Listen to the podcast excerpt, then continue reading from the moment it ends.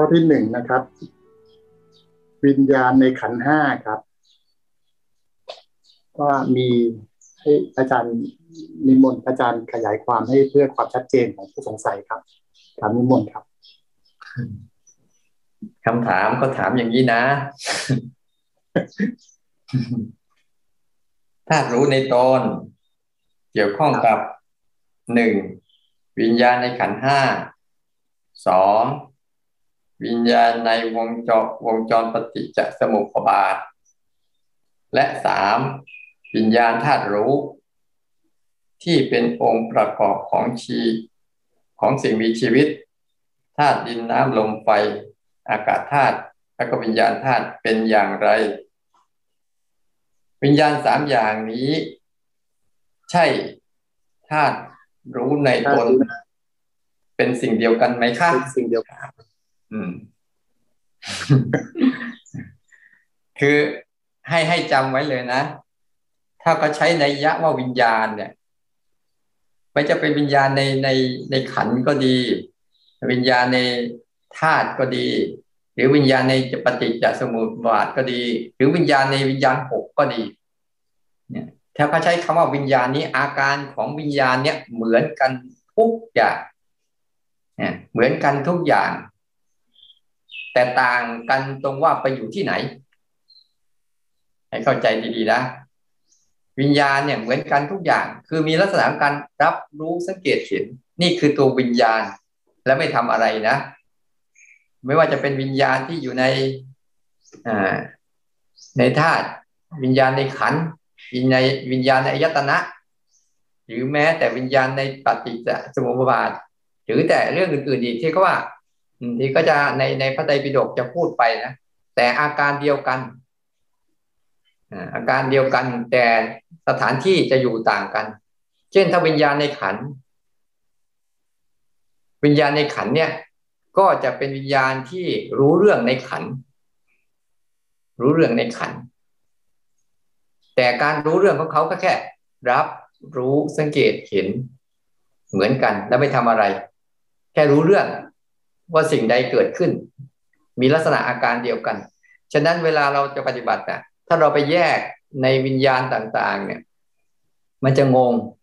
แต่ถ้าให้เข้าใจว่าอาการของวิญญาณเป็นสิ่งเดียวกัน แม้แต่อาตมาที่ว่าเป็นธาตุรู้ในตนไหมมันก็อาการเดียวกันนะอาการเดียวกันเนี่ยมันจะเข้าใจง่ายว่า วิญญาณทั้งหมดมีอาการแบบนี้นะ ไม่ว่าจะอยู่ในลักษณะไหนก็ตาม ถึงแม้แต่เป็นญาณอายตนะทั้งหกก็ตาม ก็ยังมีลักษณะแบบนี้เหมือนกัน เหมือนกัน จะต่างกันตรงนิดหน่อย ตรงวิญญาณในธาตุเป็นวิญญาณที่เป็นธรรมชาติ เขาจะไม่เกิดแล้วก็ไม่ดับ เพราะเขาไม่ได้เกิดขึ้นมา เขามีอยู่โดยธรรมดาและธรรมชาติอยู่สม่ำเสมอแต่ถ้าวิญญาณตัวอื่นๆเนี่ยยังมีอาการเกิด แล้วก็ดับอยู่ อย่างวิญญาณในขันเนี่ยยังมีการเกิดแล้วก็หายเกิดแล้วก็ดับเกิดแล้วก็ดับอยู่ แต่ถ้าวิญญาณในธาตุจริงๆเนี่ยที่เป็นธาตุรู้เดิมแท้ เขาจะไม่เกิดและไม่ดับ เพราะเขาไม่ได้เกิดมาเขามีอยู่แล้ว เท่านั้นเอง เราจึงต้องพัฒนาพัฒนาความรู้สึกเนี่ยเข้าไปสู่วิญญาณวิญญาณธาตุที่มีธาตุทั้งห้าอากาศธาตุดินน้ำลมไฟอากาศธาตุวิญญาณธาตุ ดินน้ำลมไฟอากาศธาตุวิญญาณธาตุเราต้องเข้าไปอยู่ในธาตุทั้งหกแต่มีอาการเดียวกันทั้งหมดเลย นี่ให้เข้าใจแบบนี้นะ แล้วก็เราก็เลยใช้ภาษาที่เขาให้มารู้จักธาตุรู้ในตน อันเดียวกัน ต่างจากคำพูด แต่ว่าอาการน่ะ เป็นลักษณะเดียวกันทั้งหมดเอาอันที่สอง อาการของวิตกวิจารเป็นอย่างไรครับอ่าอาการของวิตกวิจารเป็นอย่างไร เมื่อเช้า รู้สึกเมื่อเช้าได้ตอบไปแล้วนะ แต่ว่าเอาย้ำอีกหน่อยหนึ่งก็ได้ อาการของวิตกวิจารในในในในองค์ของสมาธินะเริ่มต้นจะมีวิตกวิจารก่อน พอละวิตกวิจารได้แล้วก็จะเริ่มมีปิติ นะเจอมีปิติ เมื่อละปิติได้ก็จะมีสู่เบกขา ย่อๆนะย่อๆไม่ได้อธิบายยาวๆนั้นอาการของวิตกวิจารเนี่ย เป็นอาการการเริ่มต้นเริ่มต้นของการที่จะฝึกให้มีสมาธิที่จะมาบอกเสมอว่า วิตกก็คือการตรึกในเรื่องนั้น วิจารคือตรองตรองอยู่ว่าทุกครั้งที่ตรองอยู่ในเรื่องนั้นไหมยกตัวอย่างเช่นสามการ ถ้าเราทำกิจกรรมทุกกิจกรรมอะ มันมีความรู้สึกอยู่ตรงเนี้ยครับกำลังมีวิตกแล้วก็มีวิจารมีการตรึกมีการตรอง มีการตรึกมีการตรองทุก ๆ กิจกรรมเราอะมีการตึกการตรองว่ายังรู้แบบนี้อยู่ไหม ยังรู้แบบนี้อยู่ไหมพอเราตึกตรองมากเข้ามากเข้าเพราะจิตมันก็จะรวมตัวมา รวมตัวมาปุ๊บรู้สึก แรก ๆ จะอัดอัดจะจะขึ้นอึดอัดขัดเคืองฝืนฝืนหน่อยนึง แต่พอทำบ่อยเข้าบ่อยเข้าบ่อยเข้าจิตเริ่มชำนาญนะจิตเริ่มชำนาญในการที่จะรู้ตรงนี้บ่อยเข้าบ่อยเข้าพวกมันจะเริ่มมีปิติ มีความโปร่ง มีความโล่งมีความเบาสบายก็จะมีตรงนี้ให้เกิดขึ้นนะแล้วก็มีความมั่นคง ไม่วอกแวกปั่นไหวกับเหตุการณ์ทั้งหมดจะรู้เหตุการณ์ทั้งหมดเนี่ยครับวิตกวิจารคือการเป็นจุดเริ่มต้นของการฝึกให้สมาธิ เมื่อก่อนเราจะเข้าใจว่าสมาธิคือการการสงบเนี่ยแต่สมาธิที่แท้จริงคือการ ตั้งมั่น ไม่หวั่นไหวกับสิ่งที่เกิดขึ้นไอการตั้งมั่นไม่หวั่นไหวเนี่ย เป็นความสงบแบบตื่น เห็นความเปลี่ยนแปลงรอบๆตัว แต่จิตไม่สะดุ้งสะเทือนกับการเปลี่ยนแปลงนั้นยังคงอยู่เสมอๆนี่รับวิตกวิจารเป็นจุดเริ่มต้นขององค์สมาธินะแล้วเราก็ฝึกไปเรื่อยๆอันนี้คือการคำถามเรื่องวิตกวิจารนะ คือการตรึกตึกเรื่องนั้น แล้วก็การตรองตรองอยู่ทำทุกอย่าง เหมือนเราสร้างจังหวะตอนนี้อะไรตอนนี้ หรืออาตมาจะบอกว่า คือการสร้างรูปแบบภายในนั่นแหละรูปแบบภายในเรามั่นคงขึ้น นั่นแหละคืออาการของสมาธินะที่เราใช้สามการเป็นรูปแบบภายใน แต่การสร้างสิบสี่จังหวะเดินจงกรมเป็นรูปแบบภายนอก หรือการทำกิจกรรมต่างๆในในแต่ละเรื่องแต่ละราวอะ เป็นแค่กิจกรรมภายนอก แต่ในกิจกรรมนั้นนะมีความรู้สึกทั้งสามประการนี้อยู่เสมอเสมอคลอเพลียอยู่กับจิตใจอยู่เรื่อยๆเนี่ยมันทำให้เกิดภาวะของสมาธิขึ้นมา มีอีกไหมมีคำถามครับเออคือมีผู้ฟังคลิปที่เมื่อวานที่พระอาจารย์เทศเอาไว้นะครับ คือไม่นำทุกในใจรัก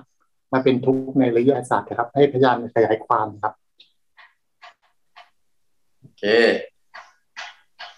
คำถามนะ ไม่นำทุกในไตรลักษณ์มาเป็นทุกในยศัตร์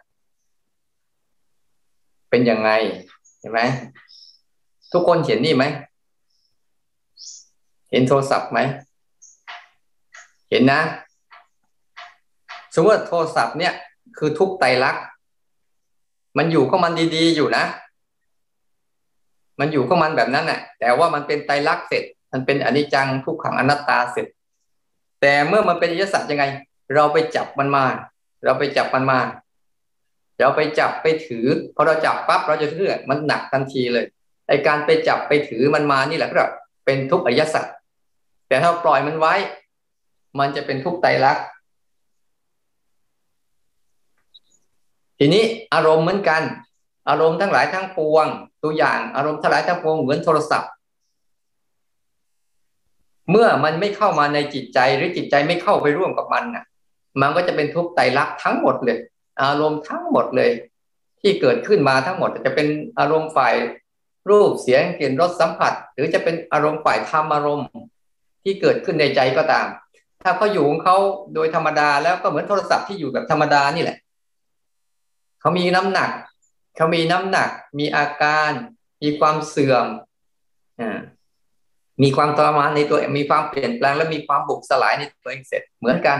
แต่พอเราไปจับสำคัญมั่นหมายในอารมณ์นั้นเข้ามาในใจเราเมื่อไหร่ว่าเออนี่อารมณ์นี้คือเราเราเป็นอารมณ์นี้นะนั่นแหละ มันจะเริ่มเป็นทุกข์ยศัตร์เช่นการที่รับรู้สังเกตเห็นแล้วปล่อยผ่าน ปล่อยผ่านปล่อยผ่าน แล้วปล่อยให้ทุกไตรลักษณ์เขาทำงาน มันก็จะไม่เกิดทุกข์ยศัตร์แต่ที่มันนำเข้ามาได้คือตัวตัณหานะตัวตัณหา ที่มันเป็นตัวเชื่อมเหตุเกิดแห่งทุกข์ระยสัตว์เรียกว่าตัณหาเป็นเหตุเกิดใช่ไหมนั่นแหละ ไอ้ความอยากสามประการนี่แหละนะความอยากสามประการเช่นอยากเห็เห็นอะไรแล้วก็ตามเห็นรูปเสียงกลิ่นรสสัมผัสและธรรมอารมณ์ทั้งหลายที่ลอยไปลอยมาแล้วอยากไปหยิบฉวยเอาไว้ ไปอยากไปหยิบฉวยเอามาเนี่ยความอยากประการที่หนึ่งคืออยากอยากหยิบฉวยมาพออยากประการที่สองคือ พยายามได้มาครอบครอง นี่ได้มาครอบครองก็ ภาวะตัณหาคืออยากเข้าไปอยู่ในภพนั้น อยู่ในภูมินั้น อยู่ในอารมณ์นั้น เรียกภาวะตัณหา พอถึงจุดหนึ่งแล้วรู้สึกรู้สึกไม่รู้สึกแบบไม่รู้สึกเบื่อแล้ว อยากทิ้งเขาเรียกว่าวิภาวะตัณหาความทุกข์ในยศัตร์เขาจะลอยไปลอยมาไอ้ความทุกข์ในไตรลักษณ์เขาจะลอยไปลอยมาแล้วความอยากสามประการเนี่ยอยากดึงเข้ามา อยากก่อนแล้วก็ดึงเข้ามา พอดึงเข้ามาปุ๊บก็เป็นภาวะคืออยู่ในภพนั้น ภูมินั้น พอถึงเวลาปุ๊บเบื่อหน่ายก็อยากทิ้ง อยากหนีอยากไปนั่นความอยากสามประการน่ะอยากแต่มาอยากอยากได้แล้วก็อยากทิ้ง ความรู้สึกสามอย่างนี้เราตัณหา อารมณ์ทั้งหลายทั้งปวงบนโลกเขาก็ลอยไปลอยมาเหมือนลมพัดผ่านเรานี่แหละ แต่เรามีอยากอยากได้แล้วก็อยากทิ้ง เมื่อไหร่ก็ตามกับสิ่งเหล่านี้ มันจะเริ่มเป็นทุกข์ยศัตว์ทันที แต่พอเรารู้ตัวปั๊บเราก็จะไม่ยุ่ง แต่แต่ทำไมมันถึงอยากล่ะ มันมาจากทิฏฐิคือความคุ้นชินที่จะทำแบบเนี้ยความรู้ความเข้าใจแบบเนี้ยคุ้นชินที่จะทำแบบนี้บ่อยๆ กับอุปทานคือยึดมั่นในภาวะเหล่านั้น ว่ามันเป็นเรื่อง เรื่องเรื่องเป็นเป็นเรื่องของเรา มันเป็นเรื่องเราเป็นเรื่องของเราเป็นตัวตนของเราพอาไปยึดถือปุ๊บอุปทาน ทิฏฐิแล้วก็ตัณหาเนี่ยแต่ส่วนใหญ่เราจะเห็นแต่ทิฏฐิและตัณหาคือความเชื่อทิฏฐิเนี่ยความเชื่อของเราต่างๆฉะนั้นถ้าเราปล่อยนะเราปล่อยให้เขาลอยไปลอยมาลอยไปลอยมาผ่านไปผ่านมา มันจะเป็นทุกไตรลักษณ์ไม่ใช่ทุกอริยสัจอธิบายตรงนี้นะเอาแค่ตรงนี้พอ ตรงว่าเราอยาก ไปจับเขามา ก็เป็นเมื่ออยากปุ๊บแล้วได้ครอบครอง อยากอยากได้เมื่อได้มาครอบครองแล้วก็ประคองให้มันอยู่อย่างนั้น แต่พอเบื่อหน่ายแล้วก็อยากทิ้งนี่คือภาวะทั้งหมด ที่ทำให้จิตใจเราเองอะไปเชื่อมกับอารมณ์ อารมณ์มาเชื่อมกับเราสะพานเชื่อมคือตัณหาพระเจ้าเลยบอกว่า ละตัณหา เหตุเกิดทุกข์คือตัณหา เหตุดับทุกข์คือละตัณหา เมื่อละตัณหาแล้วก็จะเหลือทุกข์ ในในใจรักในยสัตว์ก็จะไม่เกิด มันเรื่องง่าย ๆ แค่นี้นะแต่ทำยากมากๆ ค่อยฝึกไปแล้วฝึกการรับรู้สังเกตเห็นพฤติกรรมมันบ่อยๆ แล้วเราจะค่อย ๆเข้าใจ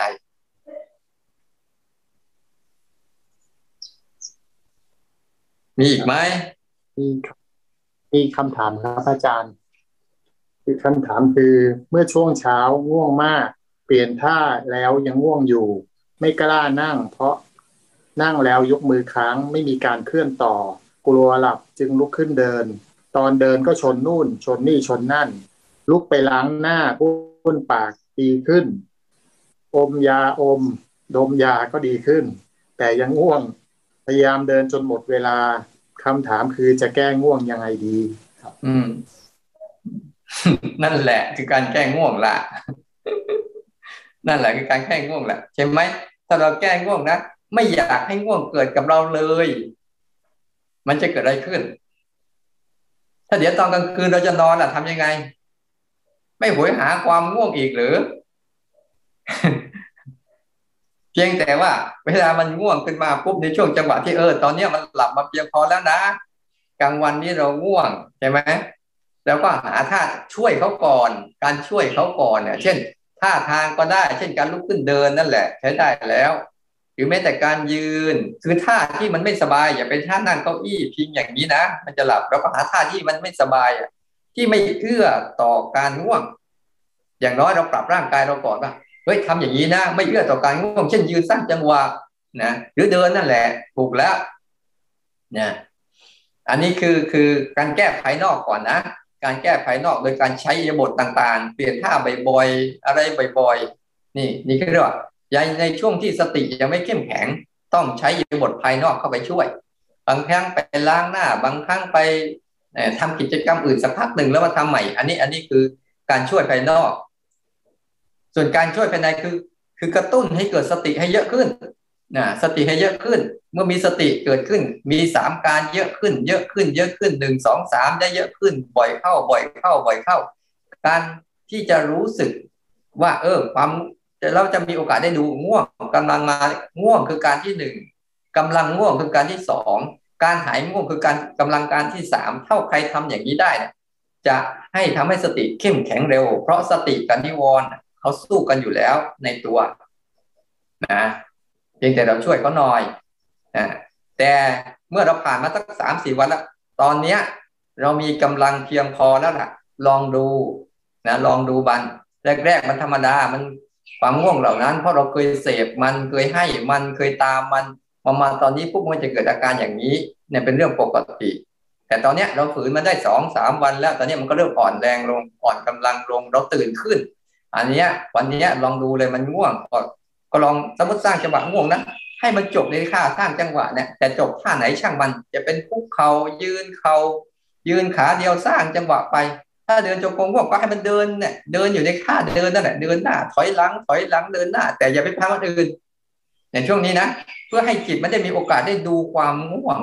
ได้เห็นว่าก่อนง่วงเป็นยังไงกำลังง่วงเป็นยังไงหลังจากง่วงแล้วเป็นยังไง ง่วงหายแล้วเป็นยังไงคอยดูการเกิดก่อนกำลังหลัง ฝึกซ้อมอย่างนี้นะ ในช่วงสองสามวันเนี้ยหลังจากนี้ไปอะกล้าเลย มีวิริยะหน่อย กล้าเผชิญมันไปเลยนะดูซิมันจะทำให้จิตใจเข้มแข็งเร็วอ่าประมาณนี้นะ เราต้องพิจารณาอยู่เสมอหรือไม่ว่าสิ่งที่สิ่งนี้คือผู้รู้สิ่งนี้คือสิ่งที่ถูกรู้หรือว่าให้มันเกิดขึ้นเองครับ ไม่ต้องนะ ไม่ต้อง ถ้าเราเป็นอย่างนั้นปุ๊บอะเดี๋ยวเราจะถูกสังขารมันสร้าง มันสร้างผู้รู้จอมปลอมให้เรา ไม่ต้องเราคอยฝึกดูไป ขอให้มันเป็นผู้รู้ที่ผ่าน ผ่านการเห็นเวทนา ผ่านการเห็นอาการเหล่านี้เรื่อยๆ เช่น ผ่านการเห็นการง่วงอย่างเงี้ย ผ่านเห็นการเคลื่อนไหว ผ่านเห็นการคิดฟุ้งซ่าน อันเนี้ยจะเป็นผู้รู้ที่ที่บริสุทธิ์ แต่ถ้าเราพยายามไปพิจารณาบ่อยๆอ๋อนี่ ผู้รู้นี่คือสิ่งที่ถูกรู้ เดี๋ยวมันจะได้ชื่อผู้รู้ได้ชื่อแต่สิ่งที่ถูกรู้ แต่จิตที่จะไปเจออาการจริง ๆอะมันจะไม่มีฉะนั้นไม่ต้องไม่ต้องไปสนใจตอนเนี้ย แค่มีสองสิ่งนี้พอล้วแล้วเราก็ทำต่อต่อไป เดี๋ยวเขาจะค่อย ๆ เติบโตแล้วก็รู้เองเขาแล้วนั่นแหละจะเป็นผู้รู้ที่ที่ไม่ไม่จอมปลอม เป็นผู้รู้ที่จริง ๆนะเราไม่ยึดนะ เราไม่ได้ยึดอะไร เราจะไม่ยึดอะไรอะไรในโลกนี้เห็นไหมสติปัฏฐานสี่ก็สวดแล้ว เพียงเพื่อรู้เพียงเพื่ออาศัยระลึกเอาอารมณ์พวกนี้มาเป็นเครื่องมือนะเป็นเครื่องมือในการส่อง เพราะเรามีกระจกมีผู้มาส่อง แต่มีผู้รู้อยู่คนเดียวผู้รู้ที่ทำรู้ก็ตาหูกลิ้นกา ผู้ที่มาส่องก็คือ รูปเสียงกลิ่นรสสัมผัส แล้วก็ทำอารมณ์ที่เป็นความคิดนึกภายใน นี่คือผู้มา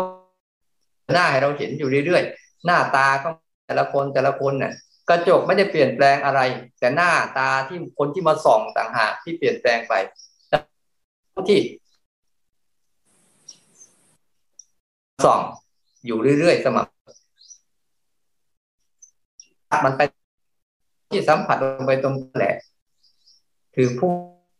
คิดแบบอันนี้นี่คือสิ่งที่ถูกรู้นะเดี๋ยวมันจะเป็นการคิดชักดำมากเกินไป เอาสภาวะชัดๆเพาะสภาวะเดิมแท้ที่มีอยู่ ยังไม่ต้องใส่ชื่อให้ไปนะ